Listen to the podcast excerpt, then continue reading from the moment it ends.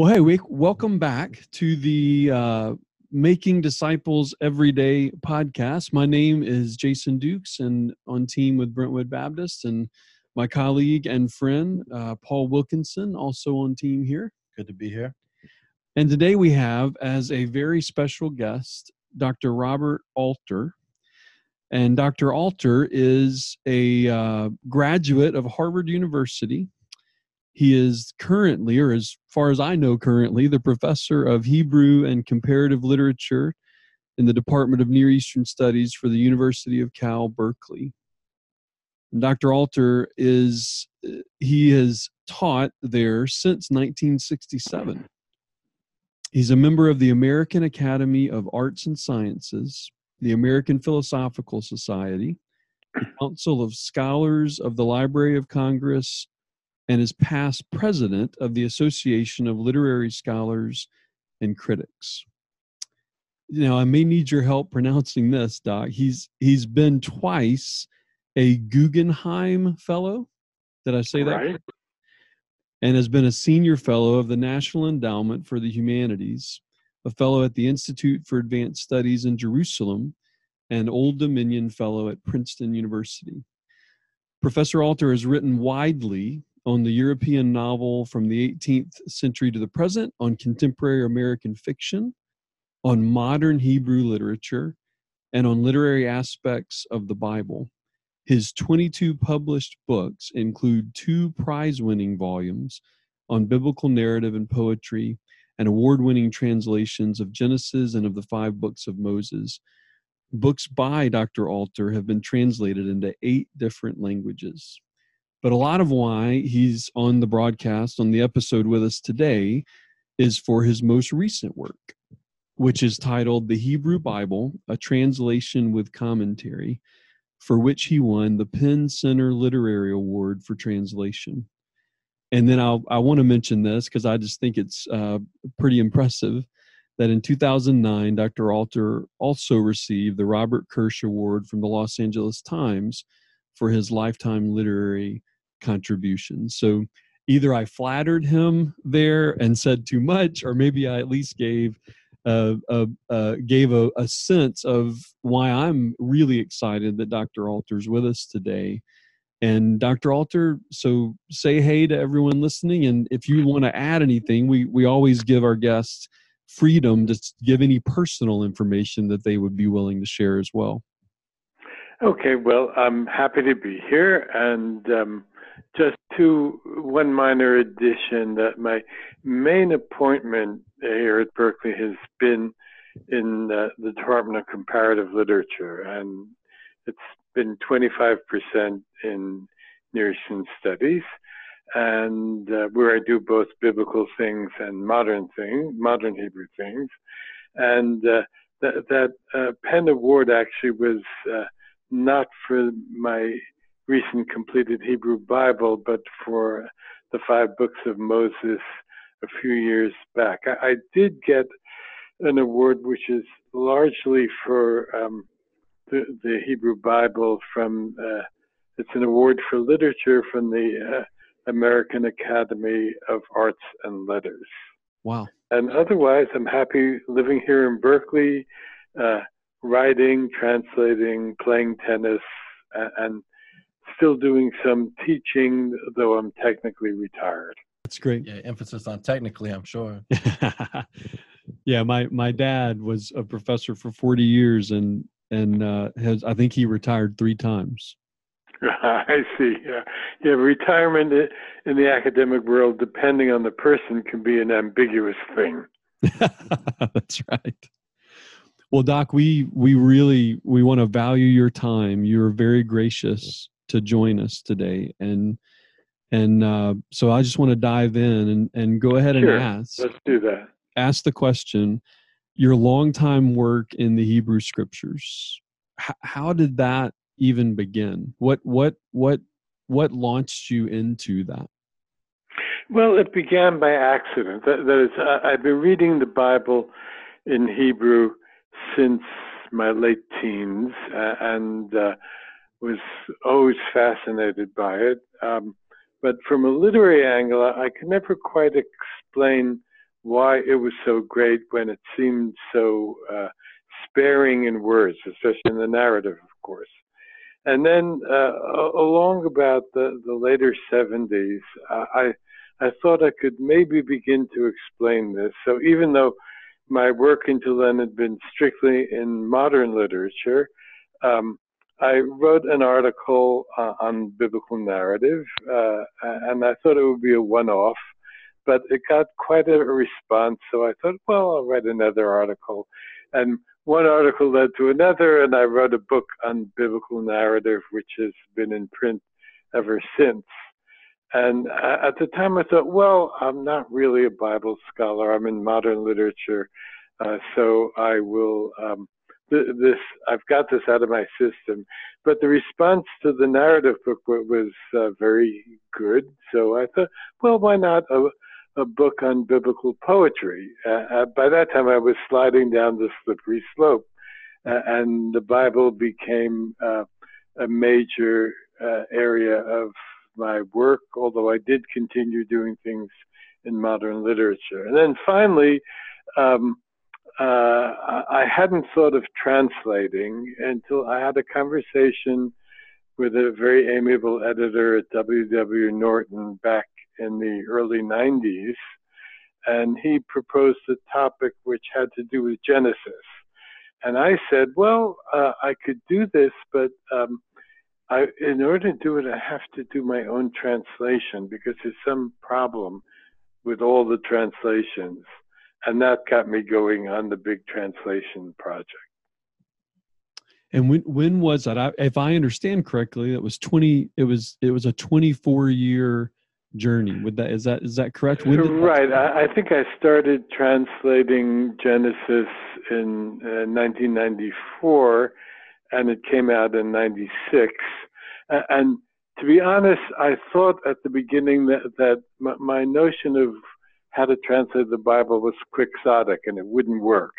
That is, I wanted to try to get into English a, a lot of the uh, uh, the stylistic brilliance of the Hebrew and its subtlety in conveying meanings. And I thought, well, that won't really work because uh, the structure of the two languages is so different. Uh, but it turned out to be a better approximation than I thought. It was well received. And then I went on from one book of the Bible to the next and finally did the whole ball of wax. So, so I'm curious because um, in our in our network and circles, you may or may not have heard of a gentleman named Eugene Peterson. Oh yes, I, have looked at his translation. It, it's uh, uh, let me say this about, about the Peterson translation. Uh, it's the absolute opposite of, of what I do. Uh, I have a certain respect for it in the following way. Um, he's trying to make the Bible as accessible as possible to um, 21st century uh, American readers. So he transposes biblical idioms into modern American idioms and so forth, and it's rather lively, but it, it reads in a very different way from the original. And um, and what I try to do is to get the feel of the original into the English, but in a way that, that will still be legible to uh, 21st century American readers, American and British. That's great. That's great. And I, I thought that would be an interesting distinguishment, uh, the differentiation between those who might be familiar with what he has done and those uh, and and what you yourself have done. Right. Well. Right. So how did I mean?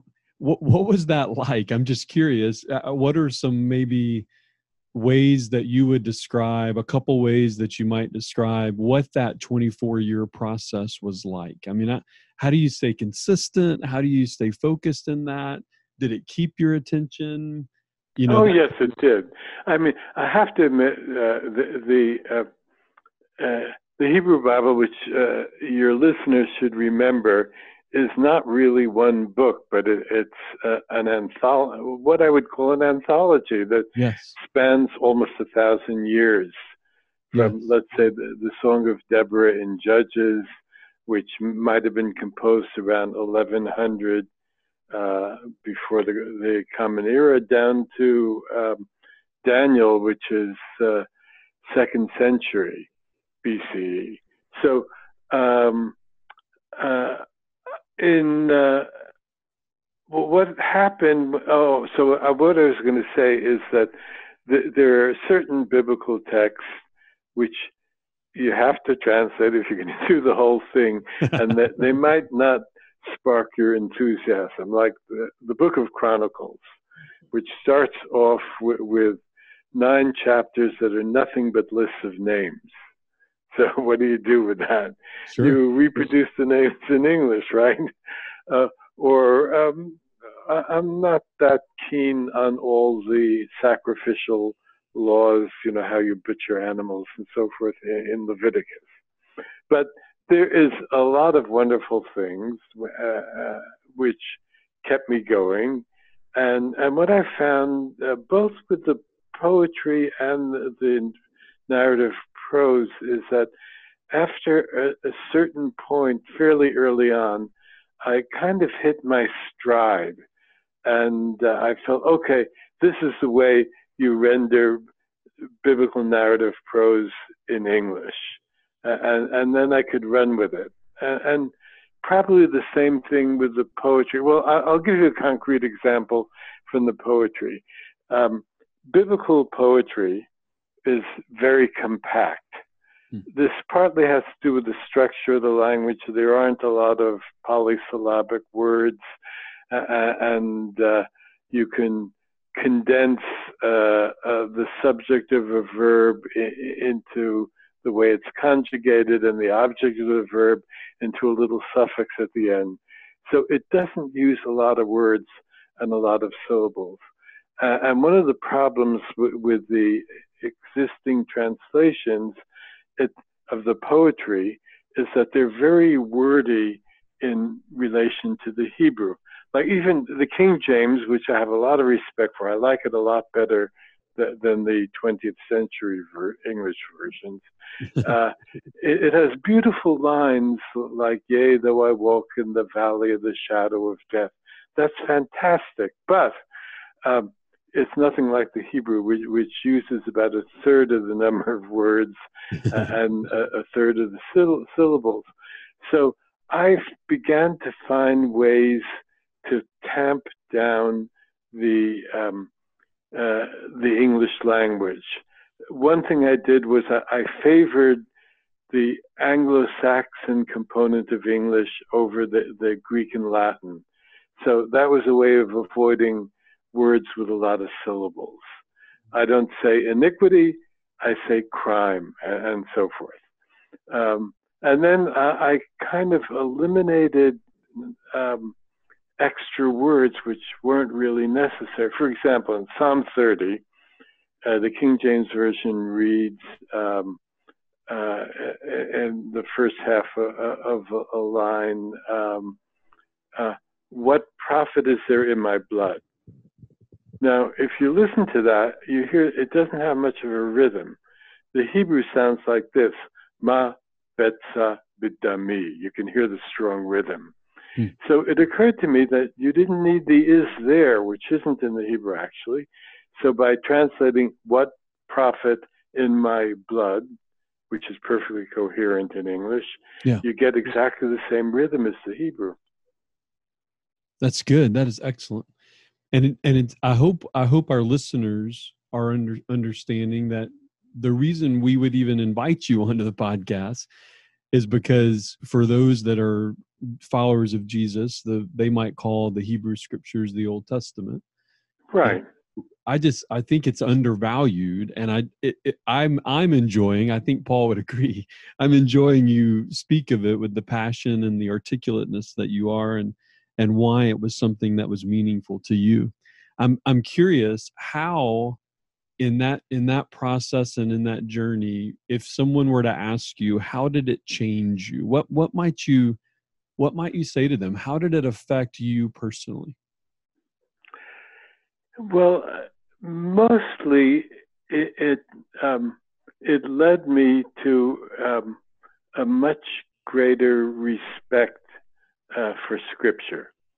That that is um, uh, apart from uh, people who of course, if you have a, let me put it this way, if you have a, a um, let's call it fundamentalist belief that uh, every word of the Bible was dictated by God, then of course you have tremendous respect for it because it all comes directly from God in the verbal formulations that uh, that we have. Now, my, my uh, conviction is that these writers who felt that, that uh, they were inspired by God, certainly the prophets did, um, uh, mediated the word of God through the human imagination. So the, the, the word choice is theirs. Let me put it that way. Yeah. And um, I, came to have uh, a, a, a, greater respect for, for these people. Um, that is, uh, as moderns, uh, we tend to be maybe a little bit condescending toward the ancients. We, we figure, well, you know, we're much more sophisticated. Our, our literature is sophisticated. We have James Joyce and we have, have uh, Gustave Flaubert and so forth. But in fact, uh, these people, these writers, uh, as they translated what they felt was uh, divine imperative into uh, human literature were uh, very subtle, very sophisticated, and often dazzlingly brilliant. and th- that's the the the uh, awareness that grew on me more and more over the years. It's good. It's good. So now, oh, let me add one more thing. Uh, as um, uh, as you know, uh, my faith community is uh, Jewish, uh, and w- when I set out to do the translation, uh, I didn't really have a clear idea of who my audience would be.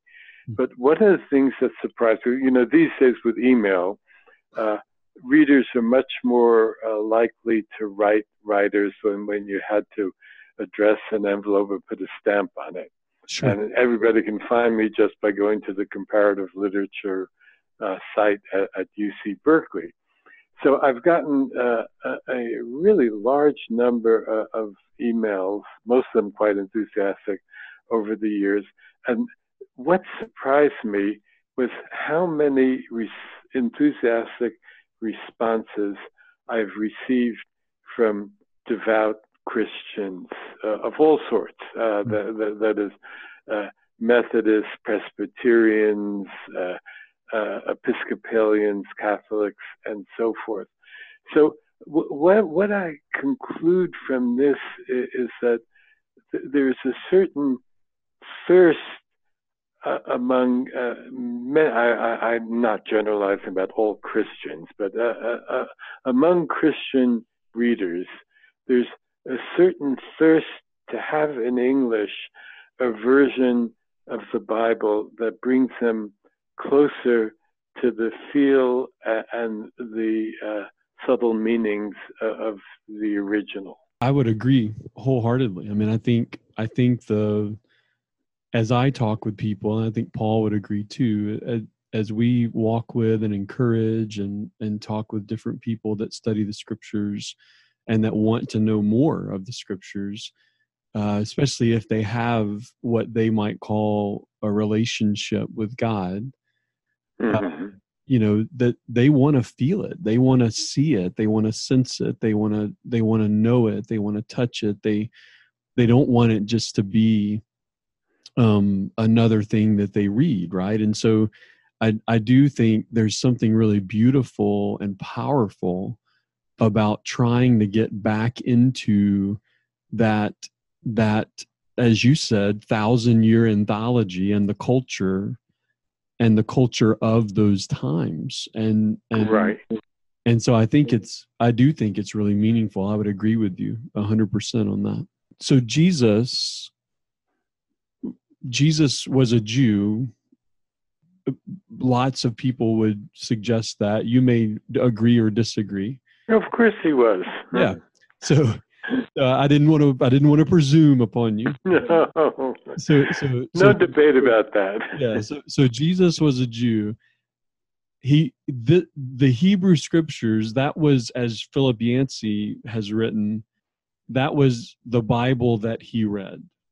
Of course yeah how, how do you how do you see i- in your understanding of what you uh, have have studied and know of the teachings of jesus how do you see it come to life in a way that maybe someone who doesn't have the background you have and the experience you have in the Hebrew scriptures, how do you see it come out in Jesus' ministry? Well, uh, okay. F- first, as far as kind of textual closeness to, to the um, uh, to the Hebrew scriptures, uh, th- there's not a, a lot of direct citation by Jesus. Uh, th- there is of the gospel writers who will say, and this was uh, done to fulfill the word of Isaiah and so forth. But there, there is one very moving moment, which I, I, think all of us remember, in which uh, uh Jesus on the cross says, and he says it, I'm, I'm going to comment on this in a minute. He says it strangely in Aramaic. He says, uh, Eli, Eli, lama shavaktani, mm. which means, my Lord, my God, my God, why have you forsaken me? Uh, and um, the, the, the, the business, the use of Aramaic, I, I'm not sure how to parse that. That, that is, did Jesus uh, read the read scriptures in some Aramaic version. I, I, think not. I think he read in Hebrew, but but the the, the gospel writer, who uh, was certainly more comfortable, you know, Aramaic w- w- was his vernacular.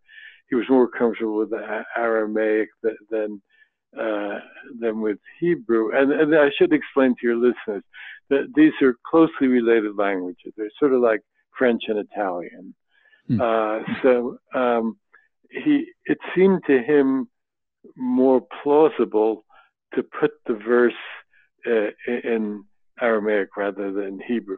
But in any case, the, the main point is not about the languages. The, the, the main point is, that uh, the, this uh, Jew from the Galilee um, in the the moment the moment of his greatest suffering uh, finds it natural, and I kind of believe that this is that this report is historical.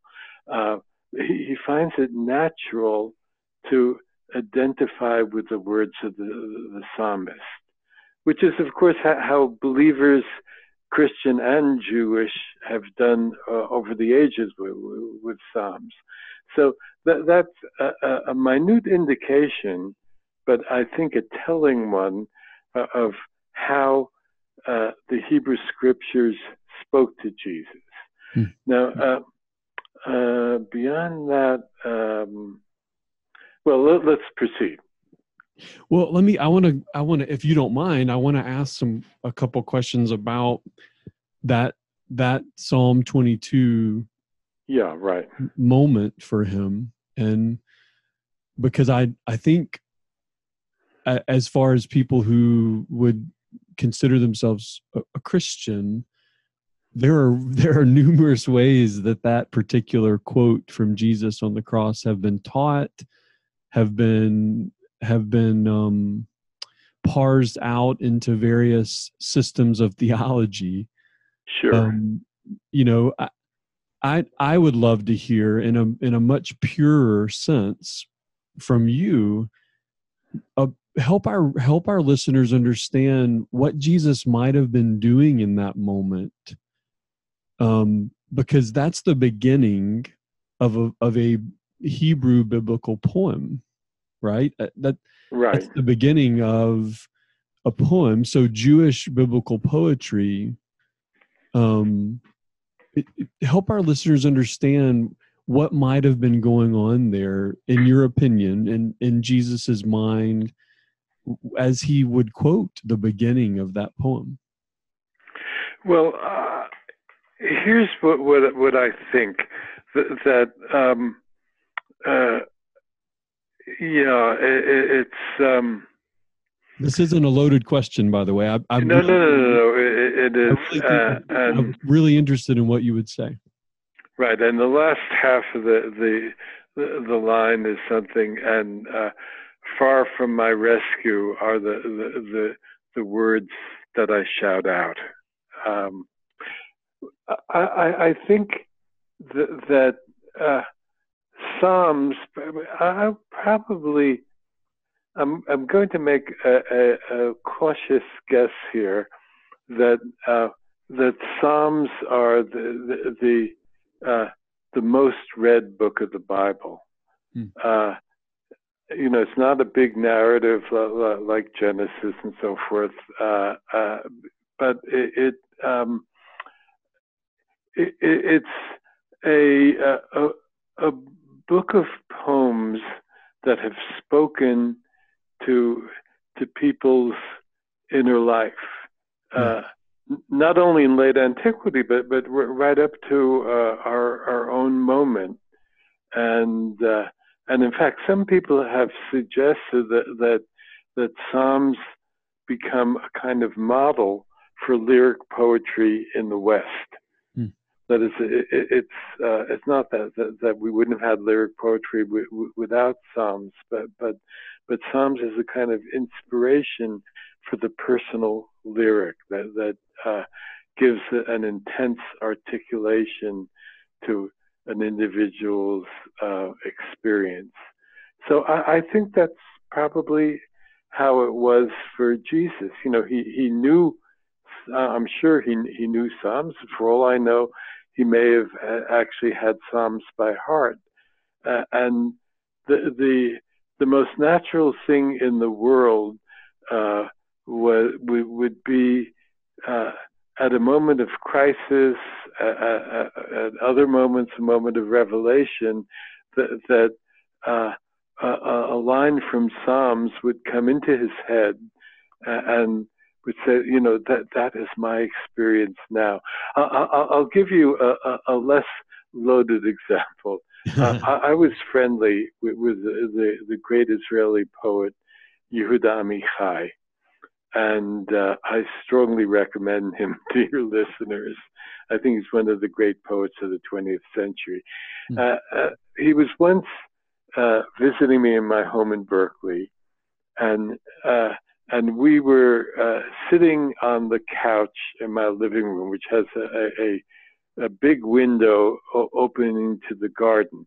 Now, in Berkeley, as in many other places in this country, uh, deer t- can, tend to wander into people's gardens.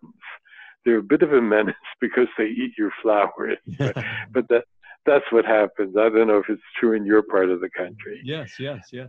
Yeah, uh, and so we're sitting there on the couch, and we both look up at the window, and there is a deer in our garden about, uh, you know, 10, 15 feet away from us on the other side of the, the, the window pane. And immediately I thought, I didn't say it, uh, of the, the verse uh, from Psalms uh, as uh, a deer yearns for springs of water, so I yearn for you, O Lord, right? Yes. Uh, and um, and Amichai then, w- without any prompt from me, pronounced this verse. In other words, if, if you know these texts and care about them, and this is not a, a moment of, of tragic crisis like Jesus on the cross, but uh, still, if you know these verses, they, they, they suddenly speak to what's happening to you here and now. Yeah, no question, no question, and I, and I, not everyone in the evangelical world agrees with what I'm about to say. Go But- ahead. but but but I, in a lot of ways, I I I I feel like Jesus, in was telling, reminding himself of the entirety of that poem, not just the first. oh, probably, And- yeah. that, that would be consistent, right, with the way that that- Absolutely, yeah. because how that poem ends isn't about being forsaken. You know, it's about a God who hasn't forsaken, and Right, right. and and so it's it's almost like in that crisis moment he's saying to himself you know um this is what it seems like and this is what it feels like but i i need to remind myself. And that that's the structure of the typical jewish poem is it not? Is it it it gives the emotion and brings back a reminder of what the father might say. Right. Now, what I'd add is this uh, about Psalms: that, that, that there's a category of Psalms that, that scholars call supplication, Hmm. where uh, the, the speaker in the in the poem is in some desperate straits on the brink of death, or or, or whatever, and uh, turns to God and expresses his desperation.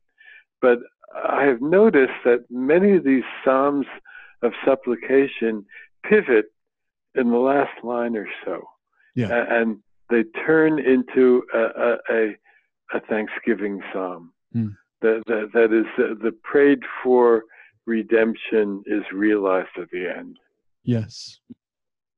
Yeah, and that and that's what it I to me, I think we would be more faithful to what it seems like Jesus might have been doing in that moment if we would remember uh, even the way that that you just described it. I think that would be helpful as we process those poems. Yeah, I, I agree. So we we uh in the questions that I sent to you, there were there were a couple of them that I think we felt like we wouldn't have a lot of time to talk on, and and but one of them I want to ask. Not the, I'm not going to ask the ones that you um, referred to, but one that is at least related to those is uh, that you have there, and that is, you know, so Jesus being a Jewish rabbi help help our listeners maybe with just your background and your understanding and the way that you've walked through those scriptures the hebrew scriptures and Mhm. and understanding even of the rabbinic culture what what might be some helpful insights that you would suggest to those that would say they are followers of jesus because he was a jewish rabbi right like like even the ways that he interacted with his disciples even the ways that he engaged and taught may or may not have been consistent with other jewish rabbis. And i, I just would love it if you'd speak to that if you if you don't mind. Okay. Well, uh, the, the let's say the role of rabbi was kind of emerging around the the uh, the time uh, of Jesus, and I would say it, it solidified uh, over the the uh, the next century, maybe by by uh, late in the first century of the Christian era and the second century uh, of, of the Christian era. Now, the the the rabbis uh, were first of all, and, and, this remained true in Jewish culture later. They, they they were authorities on the law, which meant they were authorities uh, on the interpretation of Scripture as the basis for uh, Jewish law. Uh, there is some, certainly some interpretation uh, of Scripture, even um, radical interpretation uh, of Scripture uh, on the part of Jesus, in uh, reported in the, the four Gospels.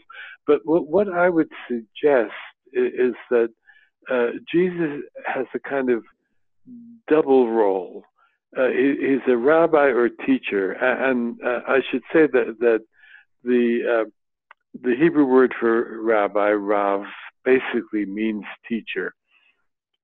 Uh, but he also was strongly identified with the uh, tradition of prophecy. Now, uh, uh, uh many of your readers may think that prophecy uh, is a matter of predicting the future, but that's not the main thrust of prophecy. The main thrust of prophecy is moral rebuke. That is, the prophet serves as a kind of conscience for the people. Uh, and, uh, and and I think that that's uh, very central to Jesus' mission.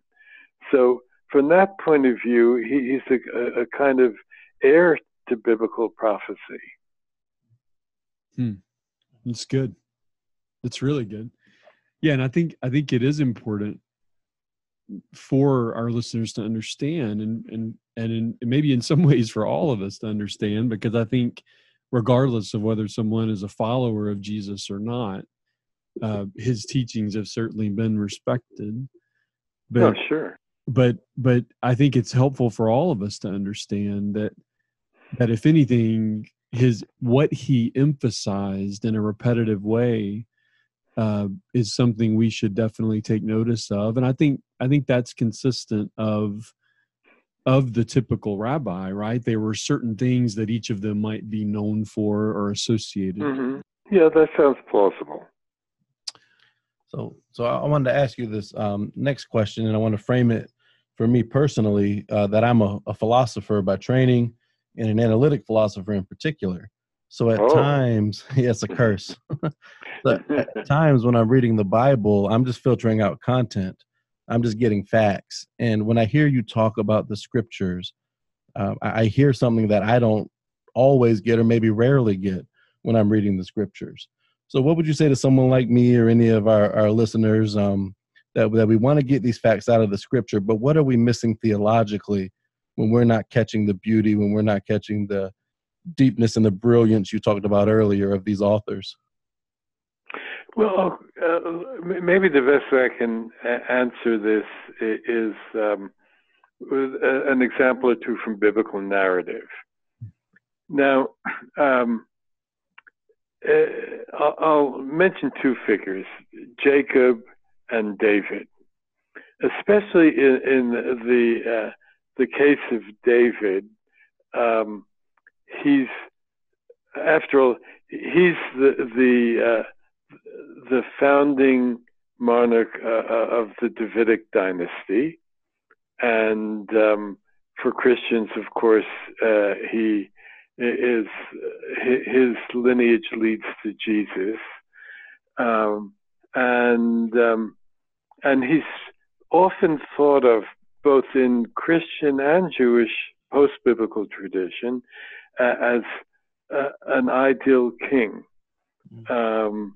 Uh, this process starts in the book of Chronicles, which uh, I would say, to, to, put it bluntly, cleans up the image uh, of uh, uh, of uh, David, and you know you have the the the, um, the David story with no Bathsheba and, and no murder of Uriah, right? That that sort of thing, and we've all seen the, these um, medieval um, representations of of, uh, of David with um, uh, uh, uh, sitting on his throne, playing the, the harp, singing the the psalms he purportedly uh, proposed, composed, and um, in some of them, I think he may actually have a halo.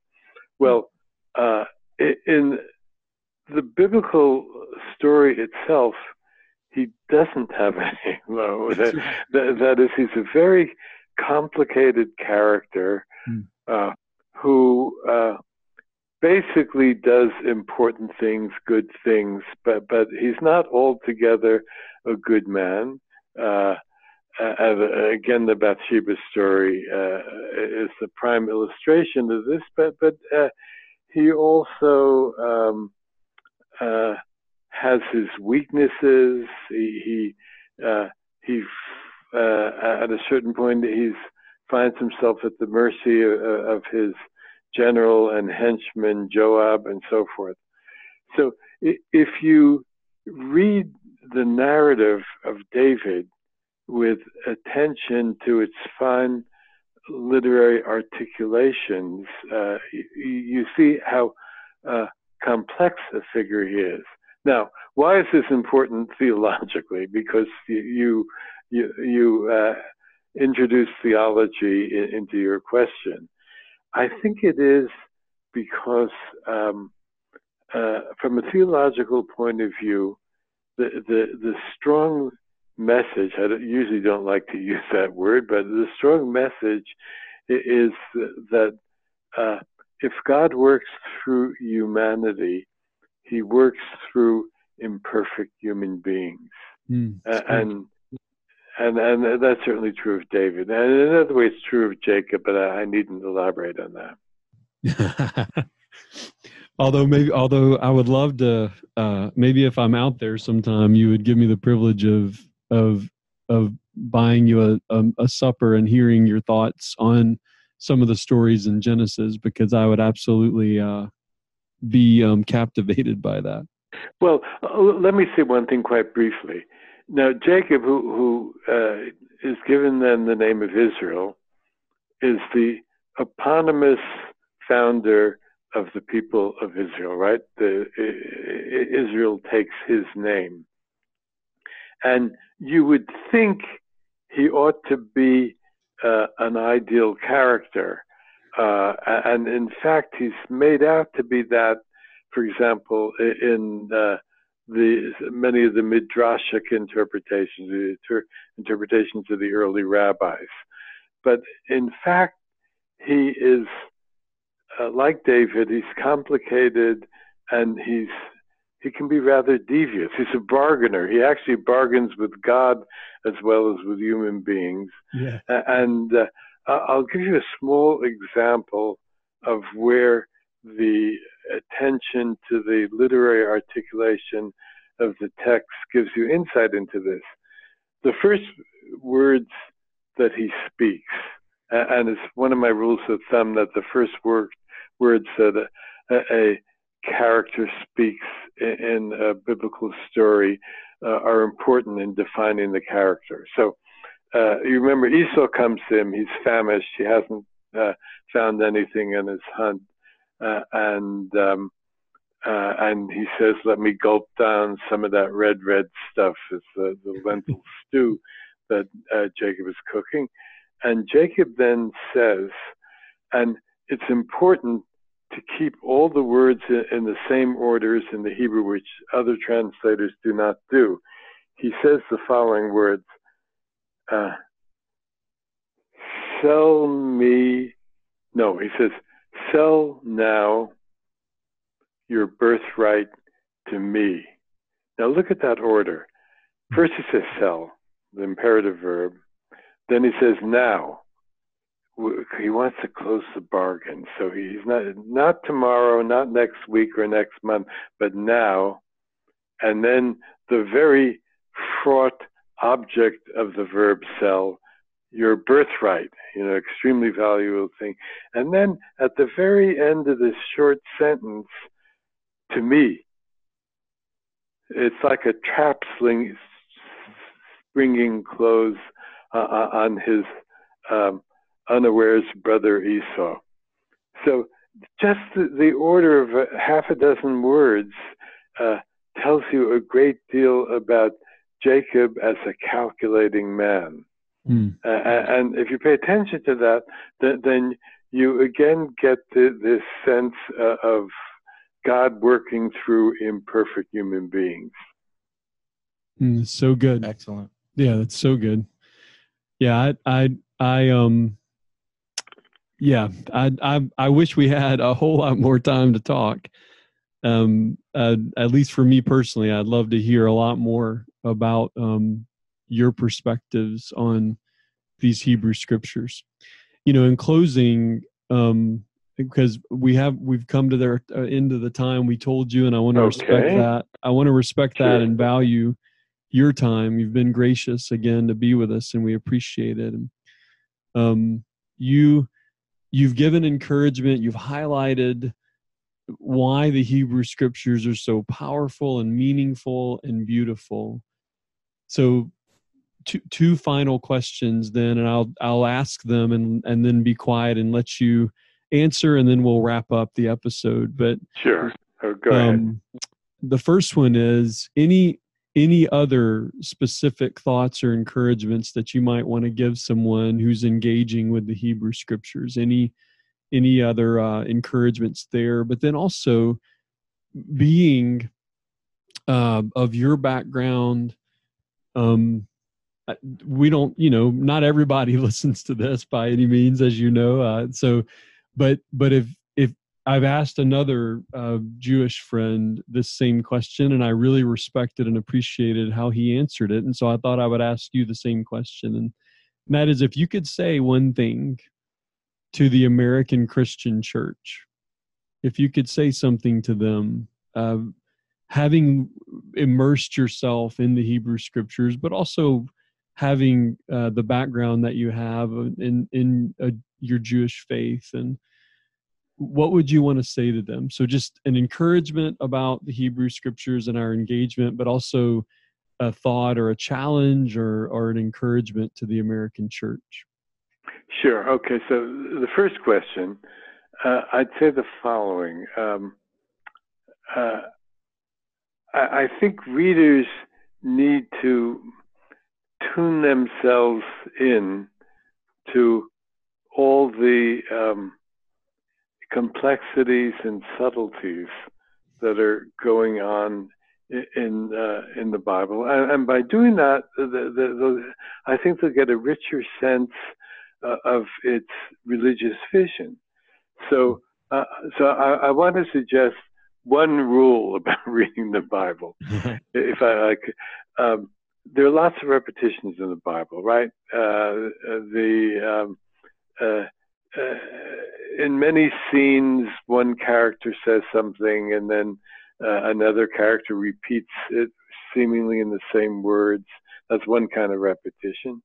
Uh, there is um, there are repetitions of scenes where more or less the same story seems to be told about different characters, like somebody uh, meeting a young man or his surrogate in one case, meeting a young woman at a well on foreign territory, uh, after which betrothal uh, uh, uh terms are agreed on and, and they get married.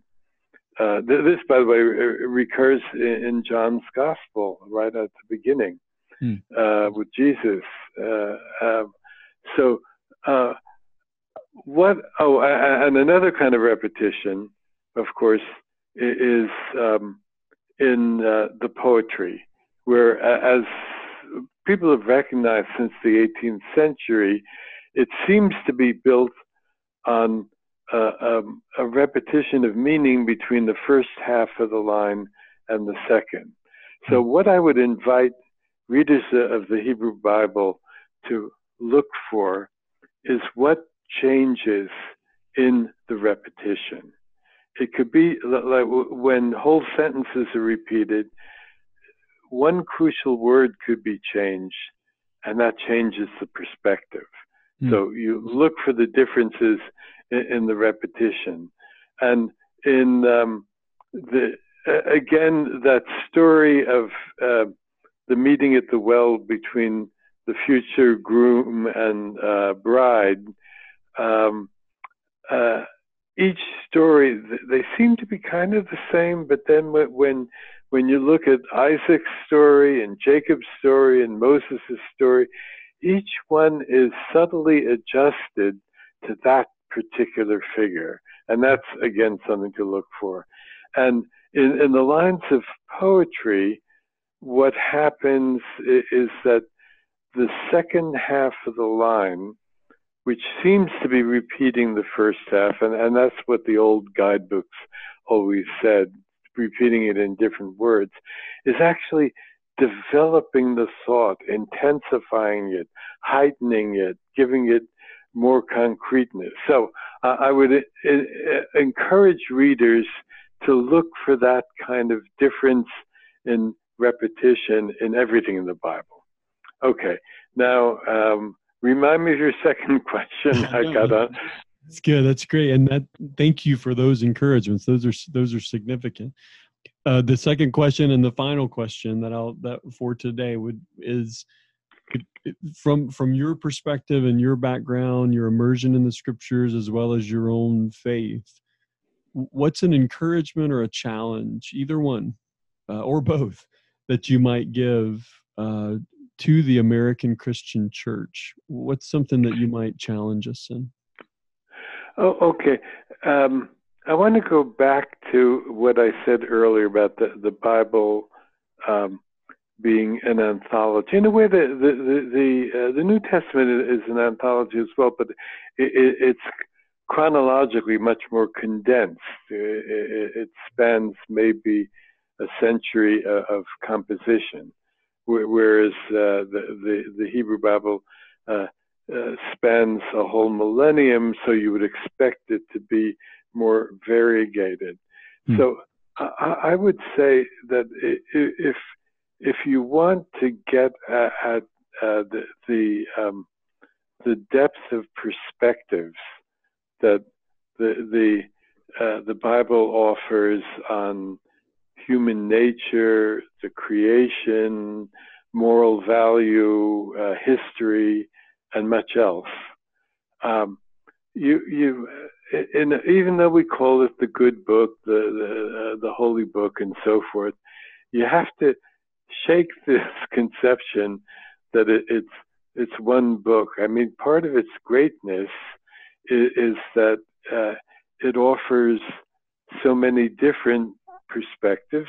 Some of them mutually complementary, and, and some of them actually challenging the other uh, perspectives. So, like certainly the the book of Job and the the book of Ecclesiastes challenge consensus views that you find elsewhere in the Bible, and I think that uh, a person of faith ought to be prepared optimally to be challenged by the Bible than just to have the, the, the Bible reassure him or her of his preconceptions.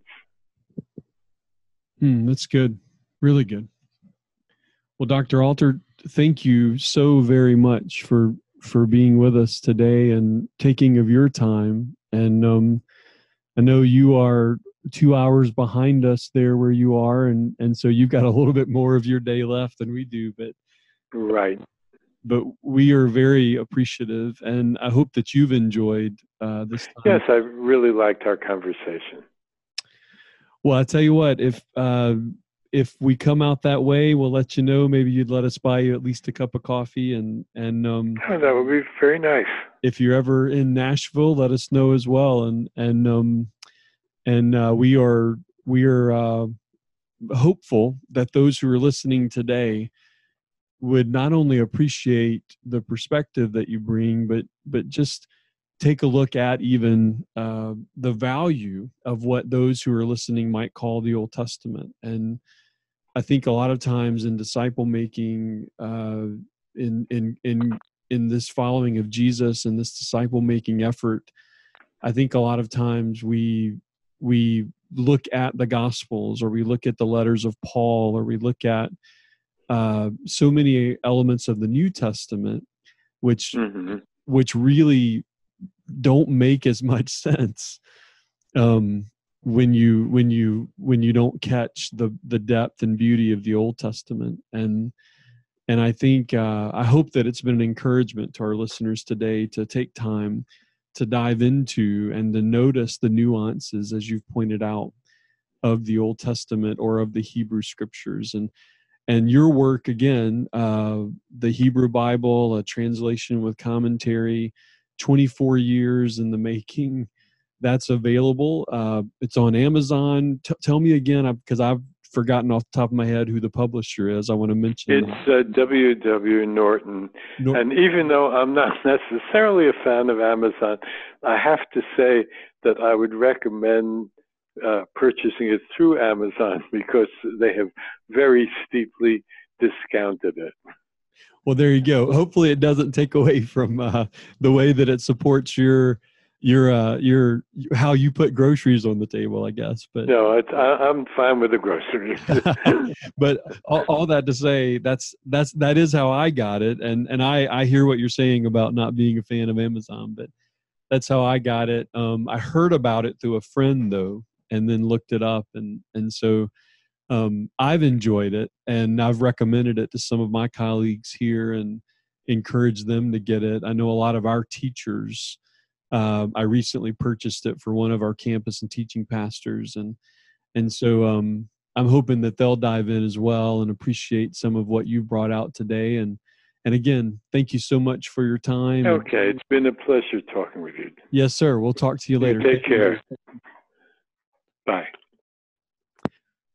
Well, I hope that uh, you have enjoyed that time with Dr. Alter. Paul, any thoughts you want to share before we wrap up? Or no, keeping the Bible as a, a whole, um, keeping the, the big picture in mind, and uh, letting the Bible work on you. I was really encouraged by him saying, not only do we see theologically God working through imperfect people, but that the Bible works on, changes, molds, and sculpts us if we yeah. let it. If we let if, it. If we let it. It's good. And uh, boy, he's just an encouragement.